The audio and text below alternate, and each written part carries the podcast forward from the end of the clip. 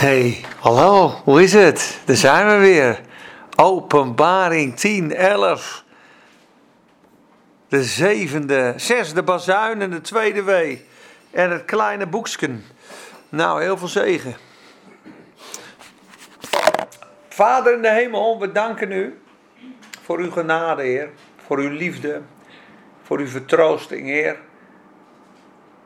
We danken u dat u in ons midden bent, dat u spreekt en wat we door de schriften vertroosting en hoop zouden hebben. Heer, het staat er zo mooi. Heer, uw woord is onuitputtelijk en eeuwig en levensveranderend. En boven natuurlijk. Heer, dank u wel dat u laat zien wat uw plan met ons is, dat u ons bemoedigt, vertroost. We nodigen u uit door uw Heilige Geest. We vragen uw zalving, uw zegen, uw aanraking op het woord. En dat het bijzonder mag zijn. Heer, en dat we een knipoog vanuit de hemel mogen krijgen. We bidden voor een ieder die dit hoort, die dit luistert, dat ze bemoedigd, aangeraakt, vertroost, bevrijd, verlost, genezen mogen worden, Heer. En we bidden ook overwinning. Ook overwinning in ons eigen leven, Heer. Overwinning over de zonde, over onszelf. En over de leugens en de dingen die ons tegenhouden om te stralen en te leven in de vrijheid waar u voor gestorven bent. De, de rechtvaardige voor de onrechtvaardige, om ons bij God te brengen. Heer Jezus, wilt u ons meenemen in uw plan, in uw hartsverlangen en dat we vanaf de hemel mogen kijken naar de dingen. Open onze geestelijke ogen, open onze harten en doe ons het woord verstaan. Zegen ons hoofd voor hoofd en dank u wel voor een heerlijke avond onder uw leiding en onder uw zegen. In Jezus' naam. Amen. Amen. Zit je goed? Ik wel. Nou, zo'n bankje, weet je, zit een beetje laag. Ik denk misschien schijp een uh, stoel of weer een troon of een zetel. Of... goed. Vroeger zit hij op mijn schoot. Oké. Vroeger zat hij op je schoot. Kijk, ik kom even iets inzoomen, schatjes. Deze een tikje minder. Zo, klaar. Dit is mooi zo. Oké, eh, we zijn vorige keer geëindigd met die eh, moeilijke teksten. We gaan vandaag ook nog wel even heen. Of moeilijk, wat is moeilijk? Daniel 9. 3,5 jaar overgegeven, 42 maanden, 1260 dagen. Eh, we gaan straks waarschijnlijk ook nog een keer naar Daniel. Maar eh, ik ben geen eh, top uitlegger van openbaring in die zin dat ik alles weet. Ik heb een hoop uit de- deze, deze studies gehaald van eh, Witness Lee. Eh, sommige dingen zijn heel complex, sommige dingen denk je van joh, doe niet zo zeurderig over de kleine dingen. Maar sommige dingen zijn zo goud en diep. Dus ik lees dat erbij, maar ik weet niet alle ins en outs. Maar wat hij zegt over dit stukje is. Hoofdstuk 7 was zo'n tussenhoofdstuk tussen het. Moet ik het goed zeggen? Vierde, vijfde en zesde zegel. En wat er gebeurt met de mensen van God op aarde. Nu zijn we eigenlijk tussen de eerste en de tweede wee. En dat hoofdstuk 10 is weer zo'n hoofdstuk ertussenin. En daar gaat hij straks wat dingen over vertellen. Maar het feit dat Jezus straks op de aarde en op de zee staat en met zijn voet bezit van de aarde neemt en zegt: Het is nu, tijd is op. En hij is niet meer als het lam, hij brult straks als een leeuw. Dus Jezus komt hier de tweede deel van de boekrol vertellen. En dat zie ik bijvoorbeeld niet, dat heb ik dan gelezen. Denk je, jongen, dat is wel diep. Want die eerste boekrol, weet je nog, die zeven zegels? Die hand, die, die, die boekrol in de hand van, de, van God op de troon. Wie is waardig om de boekrol te openen? Dan alleen het lam wat geslacht is. En de zeven zegels zijn er nu af. En in wiens hand zat de boekrol? In God. Wie heeft hem gepakt? Jezus het lam. Wat heeft hij nu in zijn hand hier? Het tweede deel van de boekrol. Het kleine boekje. Waar de zevels van open gegaan zijn. En nu komt hij weer tot Johannes en zegt hij: Eet dit rolletje op, want u moet weer profiteren. En dan komt deel 2 van boek Openbaring, hoofdstuk 11. Groef, groef, groef, groef, groef. En dat gaan we vanavond bestuderen. Dus eigenlijk is dit een tussenperiode. De zeven zegels zijn mysterieus geopend. Nu komt de laatste. Kaboom! Het tweede deel. En dat boekje moet hij opeten. En het is zoet in zijn mond. En dat zegt hij in de uitleg, vind ik mooi. Soms horen we openbaring uit het woord. En we zitten hier, het is heerlijk zoet. Maar dan gaat hij hier een aan de slag. En ja, dat is mooi hè. Maar maatje, dit staat ervoor. Of, hè, Peet, dat moet wijken. Of, joh, dan wordt het bitter in ons buik. Het kan wel eens dat we het moeilijk hebben in het uitwerken van het woord. He, een gekruisigd leven en dan kom je in de heerlijkheid van God en dan word je volwassen discipel. Wauw, dat is mooi, hè? gaan we naartoe. Totdat morgen het kruis komt op de middag. Ja, maar daar hebben we niet afgesproken, hè? Ja, ja, maar je wou toch de heerlijkheid? Ja, die wou ook wel. Ja, maar daar hoort het kruis ook bij. Ja, vind ik wel wat minder hoor, dit. Doe maar maar een bijbelstudie op woensdagavond. Met een bakkie. Lekker zitten. Lekker sweet. maar goed, we gaan door het proces heen. En het mooiste is, aan het einde zal hij al onze tranen drogen en zullen wij komen tot de wateren van het leven. Maar God moet een werk in ons doen. En wij zijn gevallen mensen. Onze geest is opnieuw geboren, is voor eeuwig zalig geworden. Dat is mijn overtuiging. Wij zijn gered door zijn genade. Dat is onze geestelijke mens. Die is reeds volmaakt in Christus, als Christus, uit God geboren, is al plaatsgevonden en is volmaakt. Hoeft ook niet meer te groeien. Die geest is perfect gemaakt. Snap je? Die ziel wordt gered. Op dit moment door moeilijkheden heen. Je vinden, je willen, je denken, je opinie, je hoogmoed, je angsten, je zorgen, je verwondingen. Hij geneest onze ziel, hij werkt in onze ziel totdat Christus een gestalte in u krijgt. Galaten 4 vers 19 volgens mij. Is dat Galaten 4 vers 19? Mijn kinderkens, voor wie ik in barensnood ben ja, mijn lieve kinderen, voor wie ik opnieuw in barensnood ben, totdat Christus gestalte in u krijgt. Galaten 4, vers 19. Paulus bidt voor de gelovigen dat Christus een gestalte in ze krijgt. En daar bad hij voor met barensnood. Dat zijn nog wel gebeden, jongens, hoor, om iets voort te brengen. Als je nog een bemoediging wil, is een hele mooie uit Micha 10. Als we dan toch met het volgerecht begonnen zijn. Hier komt trouwens een hele tocht uit, uit deze... Maakt niet uit, we gaan gewoon door. Morgen stijve nek. Maar uh... Micha 4 vers 10. Als je het moeilijk hebt, als je ergens doorheen moet. En het is wel leuk om te vertellen dat de dame die naar Nederland komt in Ede, Catherine Crick, ik las dat van de week nog. Die heeft nu 200.000 volgers op internet. Maar die heeft van YouTube zo'n platina ding gehad. 100.000 volgers.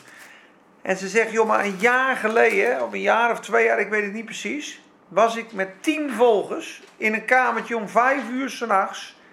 Zat ik nog bepaalde filmpjes te tunen. En ik denk, joh, het heeft helemaal geen zin. En 10 kijkers. En God zei, ooit zal er een dag komen. Dan kijken de mensen. Dus de Bijbel zegt ook, Despise not the days of small beginnings. De kleine dingen. Hè? Ik zit hier nu. Het gaat helemaal niet om groot. Het gaat erom of ons hart groot is, of God groot is in ons. Maar het is natuurlijk fantastisch als we veel vrucht dragen. Maar God kijkt niet eens naar de grootte van de vrucht, maar naar de zuiverheid van het hart en van je aanbidding. Uh, maar zij heeft ook in de wildernis gezeten en ineens heeft ze doorbraken gehad. En dat zie je in de Bijbel heel mooi. Dat we het over barensnood en barensweeën hadden. Ziet het ook in openbaring hoofdstuk 12. En ik zag dat de vrouw in barensnood was. De weeën.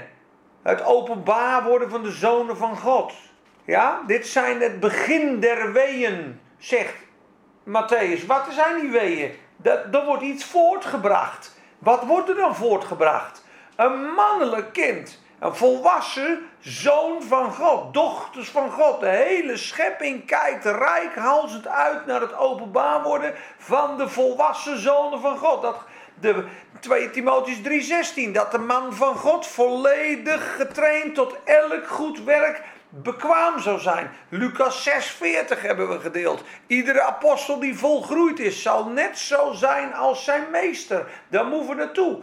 En hier is Paulus net aan het bidden. Ik ben in barensnood. Ik ben aan het zwoegen dat je Christus een gestalte in je krijgt. Bid voor elkaar. Moet je kijken in Micha 4 vers 10.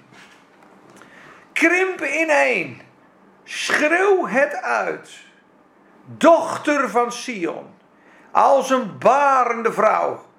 Dit gaat over gebed. Gebedstrijd, jongens.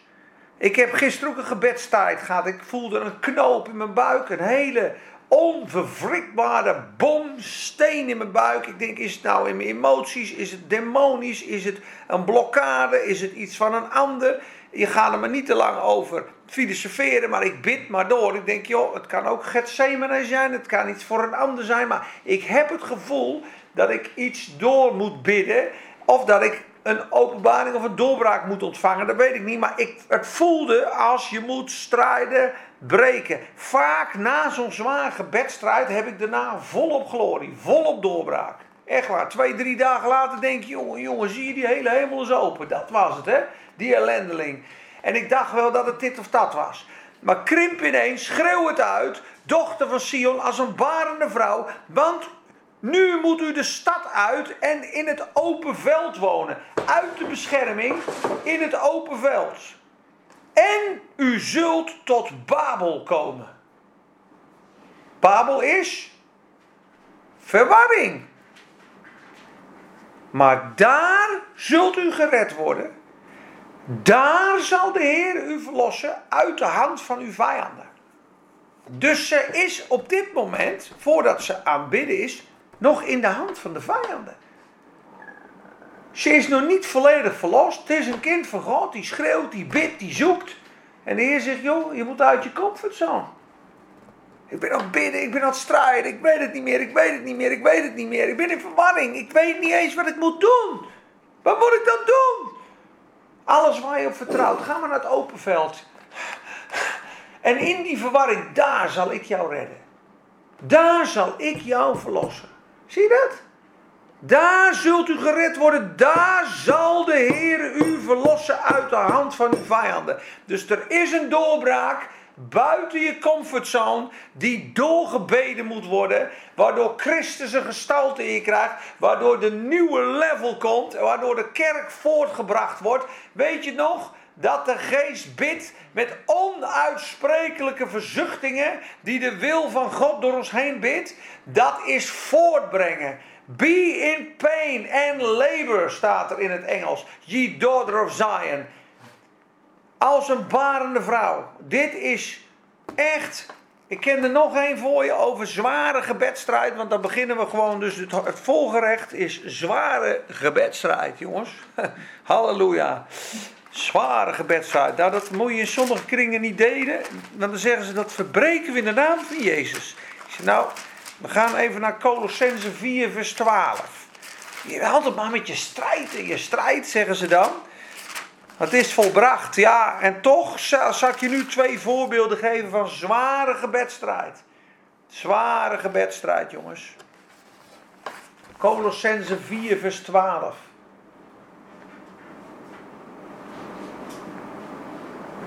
Colossense 4, vers 12.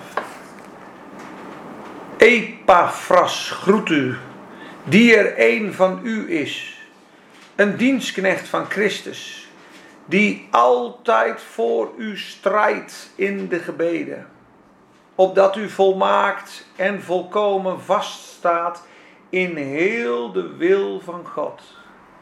Zie je dat Epaphras always laboring fervently in prayers staat er in het Engels. De Paulus prijst hem, joh, dat is er een. Die is altijd aan het strijden in de gebeden voor u. Voor wie bad hij? Voor zijn broeders en zijn zusters. Waarom? Dat ze volmaakt en volkomen vast zouden staan in de totale wil van God. Daar moeten we over elkaar uitbidden, jongens. Dat we volmaakt en volkomen vast mogen staan in de volle wil van God. In het woord van God, in de wil van God. Hoewel hij de zoon was, heeft hij gehoorzaamheid geleerd door wat hij moest lijden. En volmaakt geworden, staat erachter. Wie? Wie is volmaakt geworden? Jezus, daar was hij toch al? Waar is hij volmaakt in geworden? In de wil van God. Volmaakt geworden in de wil van God. Dat is stap 2. Ik ben gekocht door genade en God wil dat ik volmaakt in de wil van God ga wandelen. Ja, als je daar toch mag wandelen, jongen, in het centrum van Gods wil. Rodney Howard Brown op Bijbelschool zei altijd: It's the safest place. The will of God is the safest place. Hij zei: Als jij het zendingsveld bent en de kogels vliegen om je heen, maar je bent in de wil van God, ben jij veiliger dan sta je thuis in je, in opgesloten zit. In the will of God. Safest place. En hij wandelt daarin. Walking in the perfect will of God. Heeft hem alles gekost. Alle godsmannen die doorgebroken zijn, hebben allemaal een dikke prijs betaald. Een groot offer, een gekruisigd leven, een altaar, hebben een Isaac geofferd, zijn de weg gegaan van de minste weerstand, hebben zijn gebroken, zijn echt aan het einde van hunzelf gekomen, hebben hun wil gekruisigd, hun agenda zijn ze aangestorven en God kan hun volledig gebruiken. En dat is echt wat God ons wil hebben. En we zijn kinderen en we zijn in zijn hand. Maar dat doorbreken en in die wil van God komen is een levenslange strijd. Maar wat een geweldig iets als je in de wil van God wandelt. De volle wil van God. En daar bad Epaphras voor. Colossense, twee hoofdstukjes terug. Colossense 2. Doe maar 1 vers 29. Doe maar 1 vers 27. Sorry. We gaan een stukje terug voor de context. Aan de heidenen, aan hen, de heidenen, heeft God willen bekendmaken. Maar is nu geopenbaard aan zijn heiligen. Sorry, heiligen. Aan hen heeft God bekend willen maken wat de rijkdom is van de heerlijkheid onder de heidenen.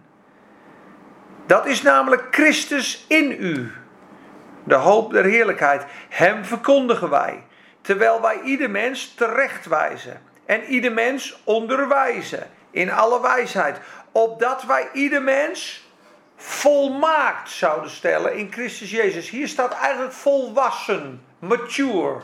Dus een mooie uitleg van Andrew Murray hier is, hij zegt, joh, als we wedergeboren worden, zijn we perfect, heilig en goed. Het is net als een baby, zegt hij. Er is niks mis mee. Alleen God wil dat die baby opgroeit. Dus nu zie je als pasgeboren kinderen dat je op gaat groeien. Maar je bent heilig en vermaakt en schoon. Je bent helemaal perfect in Christus. Maar God wil dat je een volwassen man wordt. Hier staat dat. Dat je volwassen zou worden. Volmaakt zou stellen. Want anders interpreteert ik ben niet volmaakt. Ik ben niet goed genoeg. Ik moet nog volmaakt worden. Ik moet nog iets doen. Nee, die baby is volmaakt. We zijn volmaakt in Christus. Kijk maar tien versen verder. Maar we moeten volwassen worden.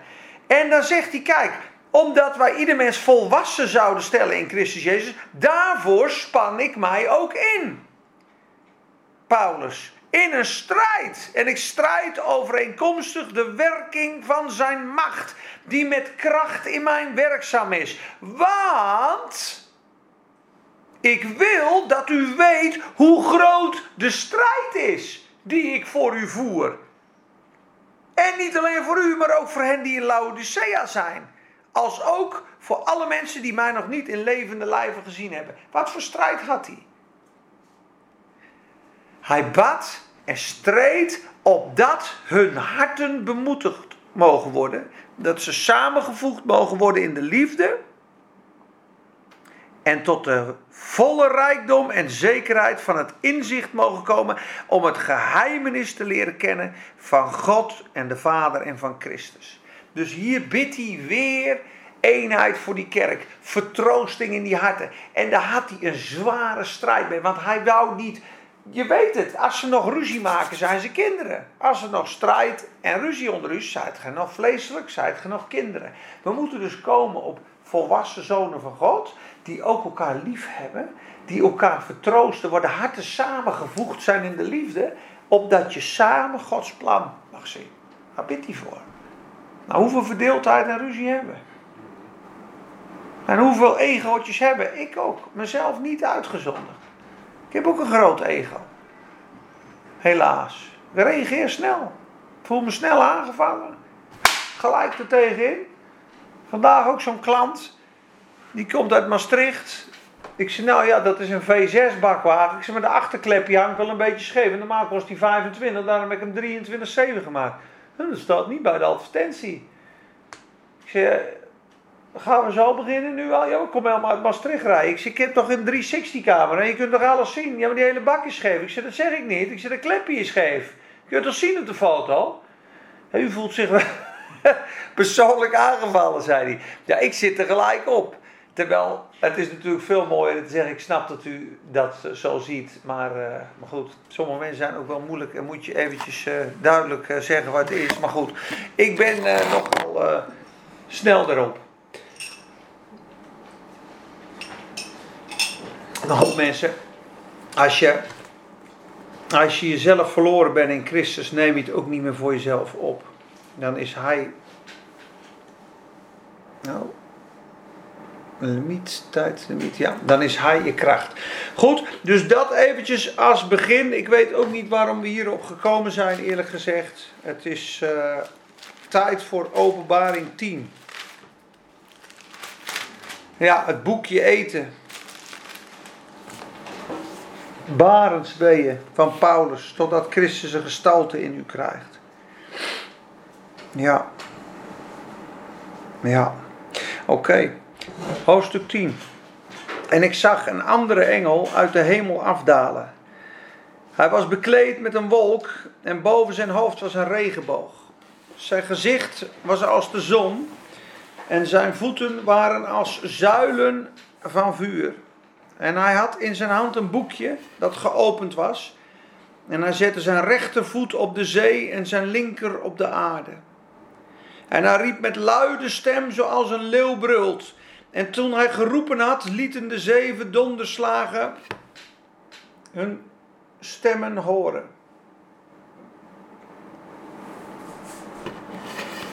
En toen de zeven donderslagen hun stemmen hadden laten horen, stond ik op het punt ze op te schrijven, maar ik hoorde een stem uit de hemel tegen mij zeggen: Verzegel wat de zeven donderslagen gesproken hebben en schrijf dat niet op. En de engel die ik op de zee en op de aarde zag staan, hief zijn hand op naar de hemel en hij zwoer, hij zweerde, hij zwoer. Bij hem die leeft in alle eeuwigheid, die de hemel heeft geschapen met wat daarin is, de aarde met wat daarop is en de zee met wat daarin is, dat er geen tijd meer zou zijn. Time is up. Maar in de dagen van de stem van de zevende engel, wanneer die op de bazuin zal blazen, zal ook het geheimenis van God volbracht worden. Zoals hij aan zijn dienstknechten de profeten verkondigd heeft. En de stem die ik uit de hemel gehoord had, sprak opnieuw met mij en zei: Ga, neem dat boekje, de little scroll, dat geopend ligt in de hand van de engel die op de zee en de aarde staat. En ik ging naar de engel toe en zei tegen hem: Geef mij dat boekje zei hij.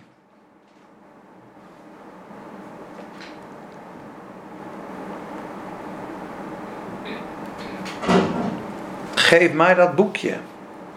En hij zei tegen mij: Neem het, eet het boekje op, de scroll. Het zal uw buik bitter maken, maar in uw mond zal het zoet zijn als honing. En ik nam het boekje uit de hand van de engel en at het op. En het was in mijn mond zoet als honing. Maar toen ik het opgegeten had, werd mijn buik bitter. En hij zei tegen mij: U moet opnieuw profiteren over vele volken, naties, talen en koningen. Volgende keer wil ik of straks even verder lezen, nog tot het hoofdstuk 11, vers 14. Maar we gaan nu eventjes stoppen, eventjes kijken wat God hierin wil zeggen. Maar Wie heeft er nog meer in de Bijbel een boekrol opgegeten? Wie weet dat? Ezekiel? Ezekiel.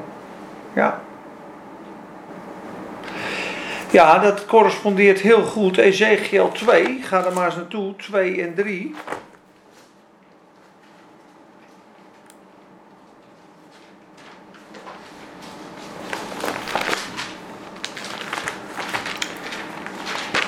Kijk, dat is eigenlijk wat we moeten doen. We moeten het woord eten. Het moet een deel van ons worden. Het moet door ons hele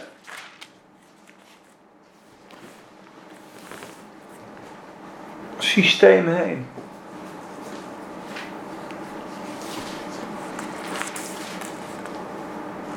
Ja. Die had ook een uh, pittige taak, die Ezekiel. Want die ging naar een volk waarvan God van tevoren al zei: ze gaan niet naar je luisteren. Nog een leuke boodschap. Joods volk. Ja. Ja, we gaan het eventjes lezen. Ik wil graag beginnen in vers 3, de roeping van Ezekiel. En de roeping was in de geest. Hè? Hij kwam in de geest in mij en deed mijn voeten staan. En dan vers 3, hoofdstuk 2, vers 3. Mensenkind, ik zend u naar de Israëlieten. Naar die opstandige volken die tegen mij in opstand zijn gekomen. Zij en hun vaderen hebben tot dezezelfde dag tegen mij overtreden. Deze kinderen zijn schaamteloos en hardleers. Ik zend u naar hen toe. U moet tegen hen zeggen: Zo zegt de Heere, Heere.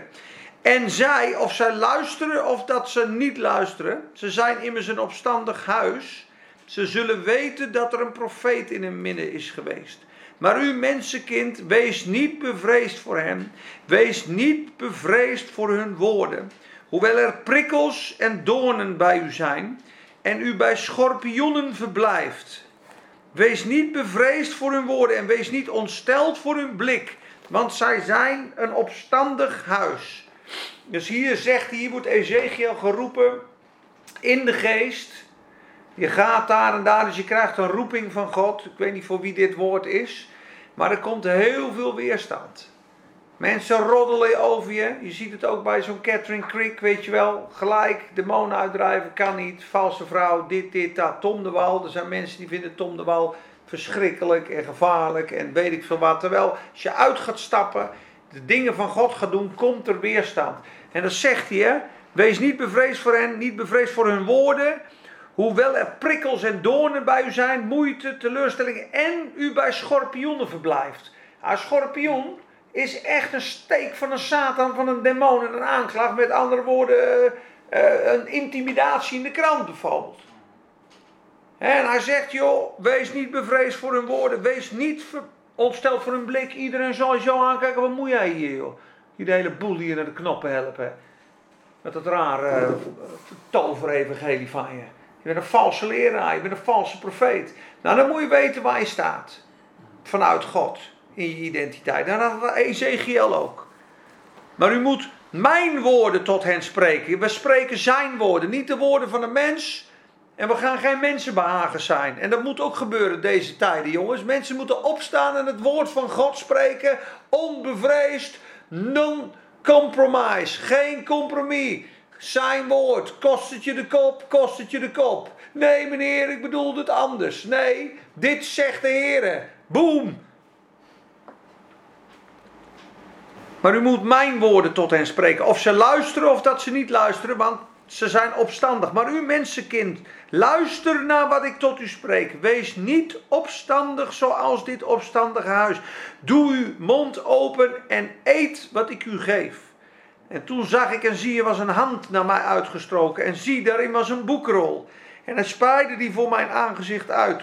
Van voren en van achteren beschreven. Ze waren klaagliederen, zuchten en weeklachten opgeschreven. Dat is allemaal geen goed nieuws, evangelie hier, jongens. Hè? Daarna zei hij tegen mij, mensenkind, eet wat u aantreft. Eet deze rol op. Ga, spreek tot het huis van Israël, hoofdstuk 3, vers 1. Toen deed ik mijn mond open en hij gaf mij die rol te eten. Hij zei tegen mij, mensenkind, Geef uw buik te eten, vul uw binnenste met deze rol die ik u geef. Toen at ik die, hij werd in mijn mond als honing zo zoet. Zie je dat? Toen zei hij tegen hen, tegen mij, mensenkind, ga Begeef u naar het huis van Israël, spreek tot hen met mijn woorden, want u wordt niet gezonden naar een volk met een onbegrijpelijke taal en een moeilijke spraak, maar naar het huis van Israël. Niet naar veel volken met een onbegrijpelijke taal en een moeilijke spraak, waarvan u de woorden niet kunt verstaan, als ik u naar hen gezonden zou hebben. Want die zouden wel geluisterd hebben, maar het huis van Israël wil naar u niet luisteren, omdat zij naar mij niet willen luisteren. Want heel het huis van Israël dat kan zelfs de kerk van Nederland zijn, het geestelijke Israël, heeft een hart en ze zijn hartleers. Zie, ik zal uw gezicht even hard maken als hun gezicht en uw voorhoofd even hard als hun voorhoofd. Uw voorhoofd zal ik maken als diamant, harder dan steen. Wees dan niet bevreesd voor hen en wees niet ontsteld voor hun blik, want ze zijn een opstandig huis.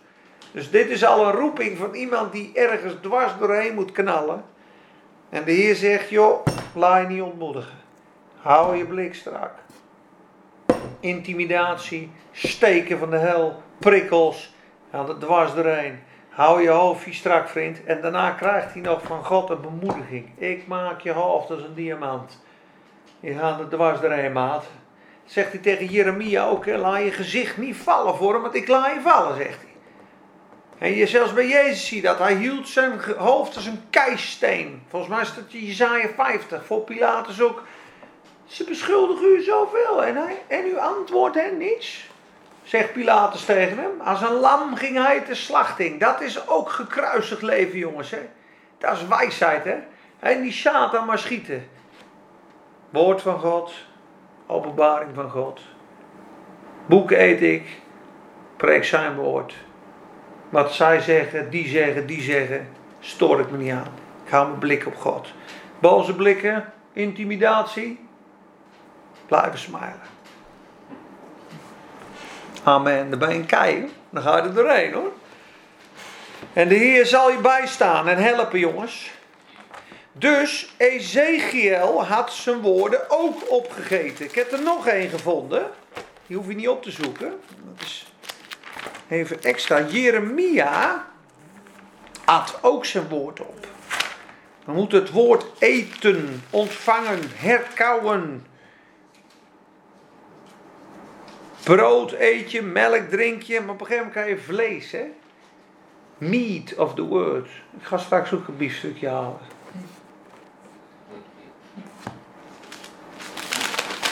Vijftien vers 16.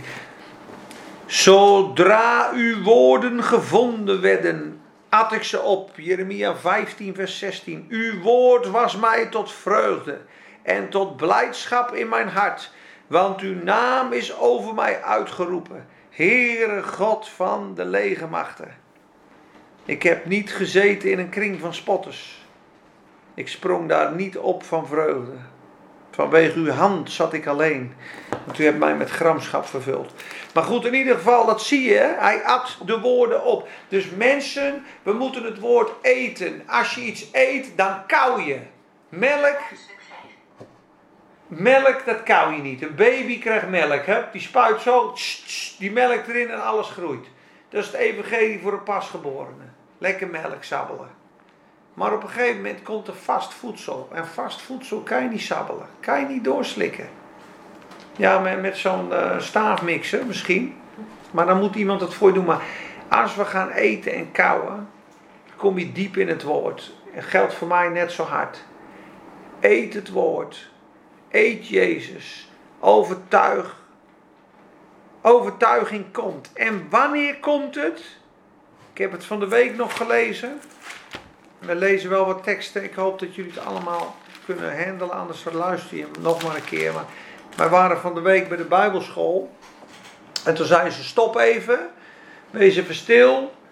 Vraag aan God of hij met zijn geest een Bijbelgedeelte in je gedachten brengt. En vraag er een zegen over.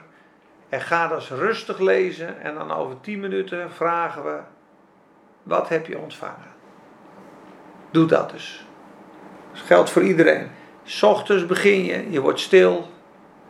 Heer, wat kan ik lezen? Heeft u iets tot mij te spreken? Heer, hebt u iets tot mij te spreken? Psalm 119, vers 18. Ontsluier mijn ogen, dat ik uw wonderen van uw woord mag aanschouwen. Heer, dank u. Wat zou ik spreken? Nou, hij kan zo komen, jongens. Ja, Jesaja, Jesaja 42 zo. Ja, ja, ja, dan ga ik eens lezen. Snap je? Wacht maar eens op God. Ik kreeg Jesaja 55. Ik had ook nog net gevraagd, hoe zit het nou toch met dat eeuwige, joh? Dat eeuwige, de een die, die, de eeuwige, eeuwige. Ik, bevestig mij, of weet je, ik bid dan wel. En hij had het ook over ontvangen. Nou, kijk eens naar Jezaja 55. Dat kennen we wel, hè? Nou, wat is de sleutel tot het ontvangen, tot het eten van het woord van God? Daar komt hij. Oh, alle, kijk, en dit vind ik dus mooi van God. Hè? Ik heb dit allemaal niet gepland. Hè? Ik begin over gebed, ik begin over een rol, ik begin over eten. En hier begin ik weer over eten, Isaiah 55. Dus het is echt mooi geleid. Prijs de Heer, dank u wel.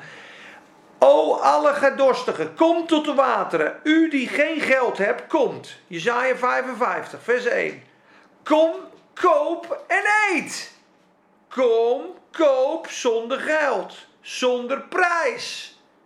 Zonder inspanning, zonder geld, genade. Wijn en melk, God wil het je geven. Waarom weegt u geld af voor wat geen brood is? Brood is, dus waarom betaal je met je tijd en heb je inspanningen voor dingen die jou niet verzadigen? En waarom doe je zo je uiterste bij, de best voor de dingen die jou niet kunnen vullen? Het is geen brood, het verzadigt jou niet. Waarom doe je zo je best? Luister eens aandachtig naar mij. Moet goed opletten. Eet het goede. Laat uw ziel vreugde scheppen in mijn overvloed. Neig uw oor tot mij. Twee. Kom tot mij. Drie. Luister. Vier. En uw ziel zal leven. Luister aandachtig. Neig uw oor. Kom tot mij. Luister. Zullen we dat eens zeggen, jongens? Luister aandachtig.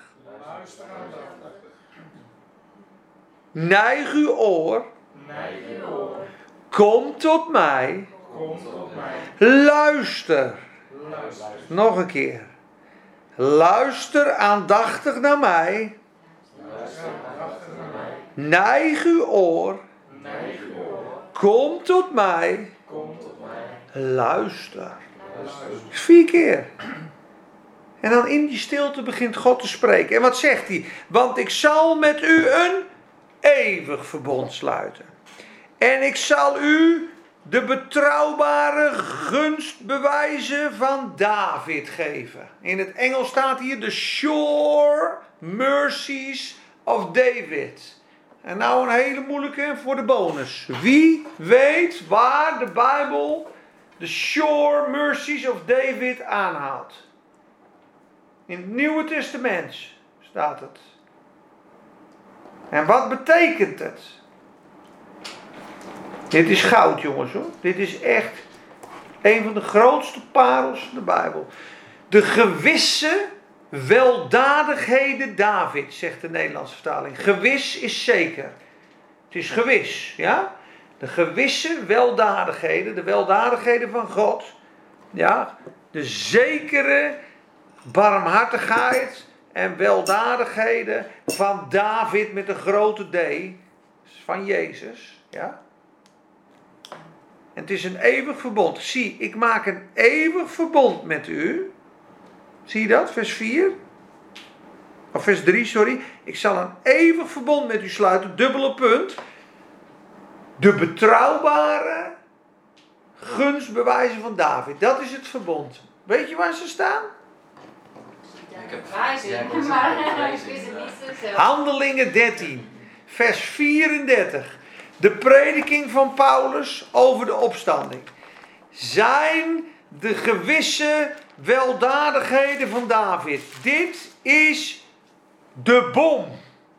Dit is de uitzending van Paulus en Barnabas in Handelingen 13, nadat ze gebeden en gevast hadden, leraars en profeten, die uitgezonden worden door de Heilige Geest, nadat ze gebeden en gevast hadden, opnieuw legden zij de handen op, gingen zij uit, werpen zij een demon uit, die tovenaar, en wordt hij uitgenodigd en begint hij te preken. En als Paulus zijn eerste preek geeft, is dat in de Bijbel bijzonder, want de wet van de eerste noemer is impact. Dit is de kern van de genadeboodschap en de prediking van Paulus.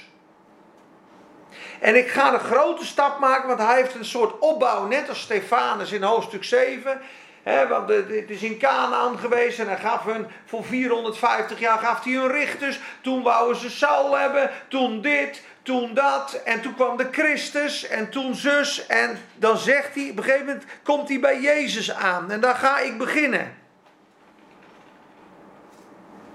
In vers 27, want de inwoners van Jeruzalem en hun leiders die hem, Jezus, niet kenden, hebben door hem te veroordelen de uitspraken van de profeten vervuld, die iedere sabbat voorgelezen wordt. En hoewel zij geen reden voor zijn dood vonden, vroegen zij Pilatus hem te laten doden. En toen zij alles volbracht hadden wat er over hem geschreven was, namen zij hem van het hout af, legden hem in een graf 30, opstanding één keer, let op. Maar God heeft hem uit de doden opgewekt. 1. Ja? Hij is gedurende vele dagen verschenen. Zie je, na de dood. 2. En met hem die opgegaan waren van Galilea naar Jeruzalem, die nu getuigen zijn bij het volk. Wij verkondigen u de belofte die aan de vaderen gedaan is, namelijk dat God die vervuld heeft aan ons, hun kinderen, door Jezus te verwekken. 3. Zoals ook in de tweede psalm geschreven staat: U bent mijn zoon, heden heb ik u verwekt. En dat hij hem uit de doden heeft doen opstaan. 4. Om niet meer tot ontbinding terug te keren, heeft hij zo gezegd: Ik zal u de weldadigheden van David geven, die betrouwbaar zijn. En dat hij hem uit de doden heeft doen opstaan. Dus Jezus uit de doden heeft opstaan. Om nooit meer ontbinding te zien. Om nooit meer te sterven. Ja? Gaf hij. Even kijken, sorry hoor. Nu, nu, oh ja, hier zit ik. Sorry. Ja vers 34. En dat hij hem uit de doden heeft doen opstaan om niet meer tot ontbinding terug te keren, heeft hij zo gezegd staat. Dat duidt hij aan met dit zinnetje. Ik zal u de vaste, zekere barmhartigheid van David geven. Dat is de opstanding van Christus, is het nieuwe verbond, is eeuwig leven. Psalm 2. Daarom zal mijn vlees en ziel ook rusten in hoop. Want u zal uw gezalfde geen ontbinding laten zien. Een christen die samen met Christus is opgewekt, ziet geen ontbinding meer. Dit is de sure mercies of David. Dit kreeg ik tijdens de Bijbelstudie van de week.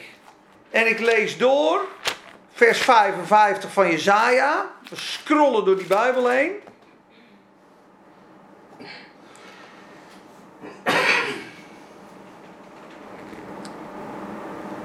En toen was ik bij vers 10. Want het gaat over het woord van God. En echt, jongen, er komt een stortbui van regen op dat dak daar ook. Echt, gewoon stil. Ik zei het regen, ik was gewoon bij vers 10. Want zoals de regen of de sneeuw deel neerdaalt van de hemel. Dus moet je kijken hoe God spreekt. Je bidt, je vraagt, je krijgt een hoofdstuk. Het gebed wat ik de avond tevoren gedaan had laten zien. Hij geeft een tip, joh, kom bij mij, luister. Niet zo hard je best doen, luisteren. Neig je oor, kom tot mij, kom op schoot. Ik maak een eeuwig verbond met jou. Hoe ziet dat eeuwige verbond eruit? Het is zijn de vaste, zekere barmhartigheden van David. Hé, hey, dat ken ik nog wel van Paulus. Oh ja. Opstanding, opstanding, opstanding, opstanding. We gaan nooit meer dood. De Bijbel heeft gezegd, dit zijn de barmhartigheden van David die vast en zeker zijn. Het is mooi toch? Is de opstandingskracht. De opstandingskracht is de graf doorbrekende, dood overwinnende kracht van het evangelie. En toch, als ik dit zeg, voel je, ja, ja, angst. Daar moeten we allemaal doorheen. Maar Paulus hebt die overwinning. Dood, waar is uw prikkel? Hel, waar is uw overwinning? Moest nagaan dat je dat kan zeggen. Dood, waar is uw prikkel? Je kan mij nooit meer raken. Hel, waar is jouw overwinning? Wat is die? Wat is je overwinning van de hel? De kracht van de zonde nu is de wet. En de angel van de zonde is de dood. Dus wat doet de Satan? Die zet je aan het werk. Hé, hey, foutje hè? Hey. zonde hè? Boom, stekel hè? Dood. Je gaat dood. Ik klaag jou aan. Wie zondigt zal sterven. Ja, wie zondigt zal sterven? Christus is voorbij gestorven. Ik zie geen ontbinding. Er is geen verdoemenis. Waar is jouw overwinning hel? Waar is jouw overwinning dood? Waar is jouw prikkel? Die is eraf geramd door Christus, jongen.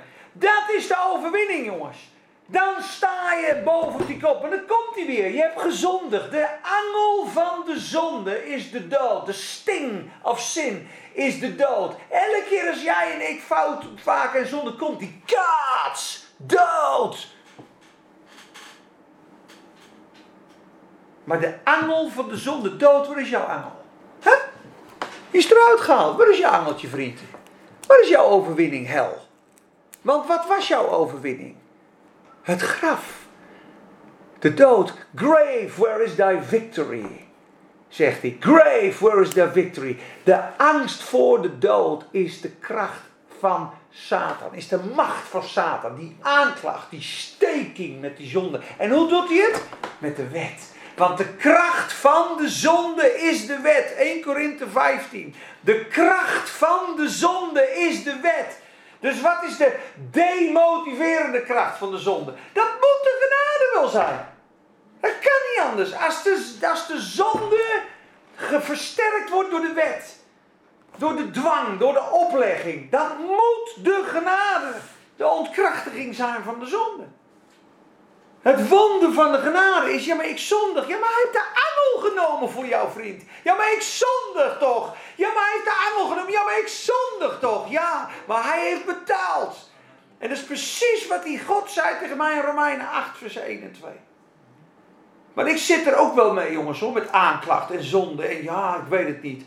Zo is er dan geen verdoemenis voor hen die in Christus Jezus zijn. Punt zegt de grondvertaling in tien vertalingen. Er staat achter die niet wandelen naar de geest en naar het vlees. Ga het maar nakijken. Kijk maar twaalf vertalingen na.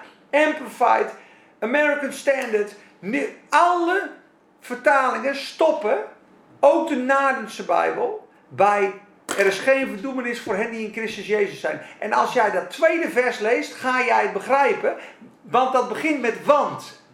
Waarom is er geen verdoemenis voor hen die in Christus Jezus zijn? Heb ik gevraagd aan God, waarom dan?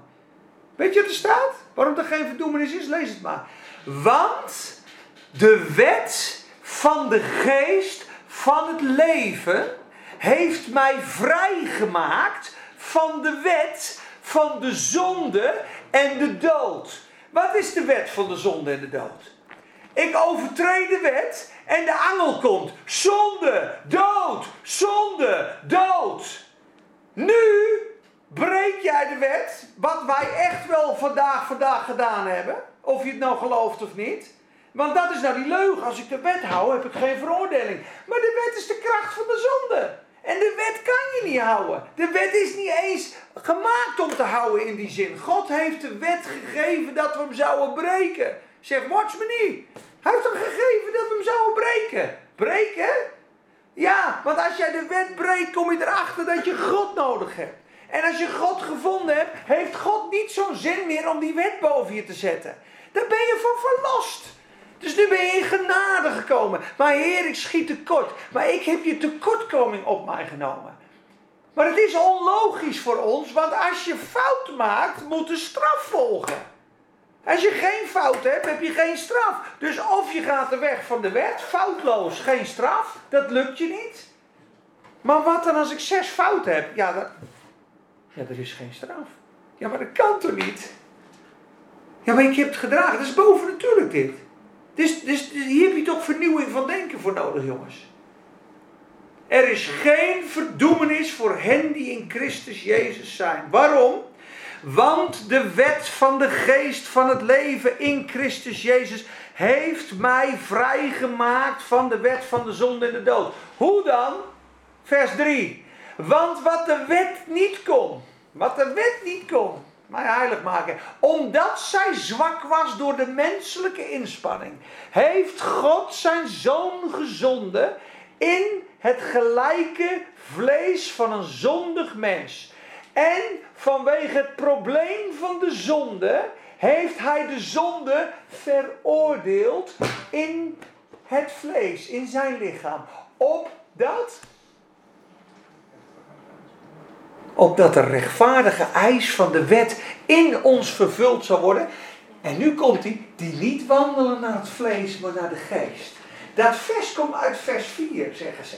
Want anders zou vers 1 lezen: Er is geen verdoemenis voor hen die in Christus Jezus wandelen. Die in de geest wandelen. Er is geen verdoemenis voor hen die in de geest wandelen. Dus alleen als je geen fouten maakt en je wandelt in de geest, is er geen verdoemenis voor jou.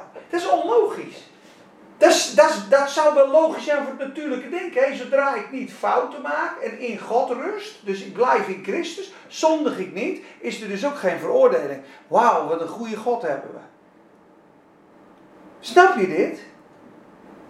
Snap je dat als Christus ons verlost heeft van de vloek van de wet, door voor onze vloek te worden, dat eigenlijk die vloek pas opereert dat als ik een fout maak, moet je nagaan dat op het moment dat jij nu een fout maakt, ja, dat in plaats van dat de Satan met een hamer bij je komt, zonde, dood, hel, dat Jezus met een genadepijl komt, heb ik voor jou gedragen. Kom maar lieverd, heb ik voor jou gedragen. Ik weet dat het niet kan, maar ik heb het voor jou gedragen. Kom maar naar mij. En dat je door die geen verdoemenis met hem in verbinding blijft. En dat je dan zegt, maar heer, ik wil helemaal niet zondigen. Maar ik schiet zoveel tekort, heer. Maar dat heb ik voor jou gedragen. Er komt geen genade, er komt geen zondepijl, er komt een genadepijl. Overvloedige genade die groter is dan de zonde. En dat kan, dat kan bijna niet, dat kunnen we bijna niet aan. Want het is super onlogisch. Hoe kan jij mij nou lief hebben en zegenen terwijl ik fouten maak, terwijl ik tekort schiet? Het, is, het kan niet. Dit is naar de wonderlijke genade van God. Maar als God niet zo zou zijn, zouden we toch vandaag weer verdoemd zijn, jongens, of niet? Ja, heer, ik heb, zo heb ik jaren geleefd. En nog. Ja, heer, ja, een 6,5 vandaag. Ja, toch niet goed genoeg, hè? Nou ja, morgen weer een 7 en een 4 en een 10 en nou, een 9 keer. Een hele goede dag, een 9, ja. Totdat God tegen mij zegt, joh, jouw beste dag is een 1,7 is je beste dag. is in jouw ogen een 10, dus bij mij is dat een 1,7. Zwaar onvoldoende. De hele dag zwaar onvoldoende. Zwaar onvoldoende. Elk moment van de dag ben jij in jezelf zwaar onvoldoende. Totaal tekortschieten, totaal onwaardig. Maar in Christus ben je volkomen volmaakt. Want ik zie jouw geest. Ik zie jouw Ik ben bezig met jouw ziel. Ik ben bezig met jouw ziel. Ik kijk niet naar jouw ziel en je doen en laten en je prestatie vandaag. Ik kijk naar jouw positie in Christus. Ik heb jou opnieuw geboren gemaakt. Ik ben jou helemaal volmaakt in Christus bij jou. Ik geniet van jou en ik zie Jezus. Dat is het wonder. Dat moeten we pakken. Dat is de overwinning, jongens hoor. Want dan is de Satan verslagen. Dan kom je op dat punt, dood, waar is jouw overwinning? Hé, hey, hel, waar is, dat, waar is dat van je? Raakt hem niet meer. Tien fout? Amen. Tien fout. Het bloed heeft gevloeid. Zes fout? Amen. 300 fout? Amen. Moeilijke dag, ja, ik bedroef de geest, sorry heer. Ik vind het echt niet leuk, ik, ik wil dit niet. Maar ik ga me niet laten verdoemen. Ik ga me niet meer laten steken door de zonde en de Satan. Ik laat me niet knechten, want elke dag komt hij aanklagen. En zijn kracht is de wet van God. Wil jij zegen en aanvaarding van God? Moet je de Bijbel doen. Klinkt goed, hè? Als jij gewoon de Bijbel doet, zonder fout, word jij gezegend.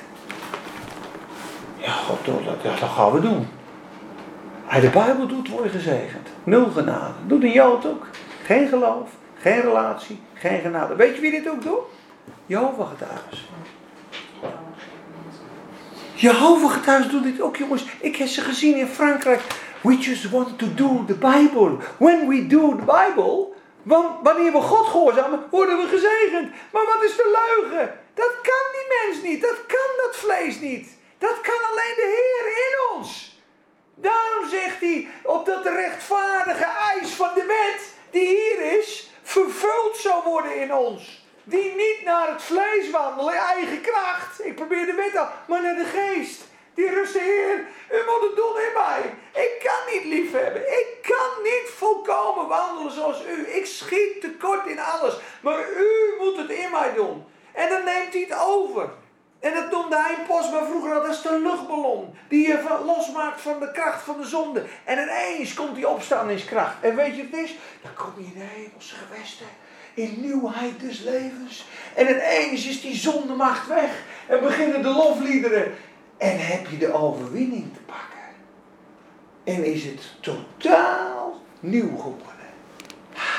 En dan zat hij te lachen en dan zag je dat gouden kroontje zo glimmen van hem bij dat brilletje. In nieuwheid des levens. Dan ben je gestopt. Daarom zijn we ook dood voor de zonde. Het moet voor u vaststaan dat gij afgestorven zegt van die zonde.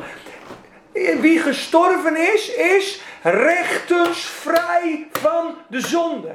Het moet voor u vaststaan dat gij gestorven zijt met Christus. Moet je nagaan.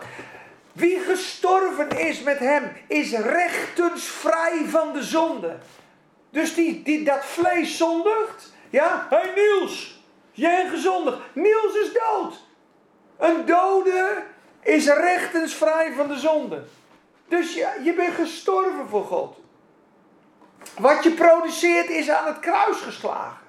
En dan komt de leugen. Ja, maar dan kun je maar aanleven. Zie je? Daar komt hij. Deze vraag moet reizen, zegt Martin Lloyd Jones bij de prediking van het ware evangelie. Moet deze vraag reizen. Als dat waar is, dan kunnen we het maar aanleven. Die moet reizen, want dat natuurlijke verstand kan het niet aan. Die, dus als maar iemand doodschiet, is er geen verdoemenis. Een bankberoven is er geen verdoemenis. Dat is de vraag van een onbekeerd iemand die het niet begrijpt. Want een kind van God die dit ziet, die zal zeggen... Hoe groot is uw genade dan, Heer? Het doet me niets anders dan mijn knieën buigen en zeggen: Oh, wat, wat een verlossing, wat een verlossing. Nu hoef ik zonder veroordeling, kan ik leven. Kan ik met al mijn fouten en zwakheden elk moment bij u komen. En u kijkt niet boos naar mij. Dat is toch bijzonder, jongens? Dit is de genade hoor. Dit is de genade. En die is bijna niet te omarmen. Want je denkt, dat kan niet. Alles in je schuld, dat kan niet. Fout is fout, bliksem, zegt die oude natuur. Je moet gewoon God dienen. Even luisteren. Zo zit die religie erin. Bij mij althans. We hebben voor de spiegel gestaan. Gewoon God dienen moet je. En je bek houden. Nul genade. Ik kan het niet, Heer. Ik geef me over aan u. U hebt de prijs betaald. Dat is het wonder van de genade. Satan verslagen. Komt hij aan met zijn wet. Nee. Komt hij aan. Wat ben Heeft geen punt meer om op te schieten. Hoe bedoel je die wet? Ik ben gerechtvaardigd door het geloof. Los van mijn gedrag ben ik gerechtvaardigd. Door Christus zijn werk. Daar kan hij niet meer aanklagen. Hij kan niet meer. Ik heb het wel eens ervaren, jongens. Is gewoon een wolk twee dagen lang. Ik denk, dit is de overwinning. Hij heeft niks meer. Ik kan niks meer aanklagen nu. Eeuwige vertroosting. Stond er, eeuwige vertroosting. Dat betekent dat ik vrij ben. Moet nagaan dat ik vrij ben. Dus als je nu valt, dat is gewoon geregeld. God gaat je heus wel tuchtigen. Je zondigt wel tegen de wet van de liefde. Je kan de Heilige Geest ook kwetsen. Maar it is not a legal matter anymore, zegt Lloyd Jones. Het is geen wetmatig legaal iets meer. You are now wounding love. Het is niet goed om de geest te bedroeven. Het is niet goed om, om te roddelen. Maar de Heer, er is geen verdoemenis meer voor hen die in Christus Jezus zijn door het werk van Christus. Want de wet van de geest van het leven heeft mij vrijgemaakt. Van welke wet? Van de wet dat als ik zondig, dat er dood opvolgt. Maar nu zondig ik en er volgt leven. Dat kan toch niet? Dat kan toch niet? Dat is bijzonder, hè? Dat is bijzonder, jongens. Komen we aan nou weer op? Hoe kwamen we hier nou op? Oh ja, de sure mercies of David, hè? Jezaja 55. Een woord ontvangen van God. Halleluja. Hoe lang zitten we, jongens? Ja, ik vind het wel een mooie afsluiting eigenlijk. Hè? Vind je niet? Het boek eten. Openbaring 10, we zijn een uur verder. De biefstukken wachten. ah. Ja. Geef mij dat boekje. En gij moet, oh, gij moet profiteren over vele naties en taal. Laat maar stoppen. Gaan van volgende keer verder in hoofdstuk 11, mensen. Prijs God. Vonden jullie het mooi?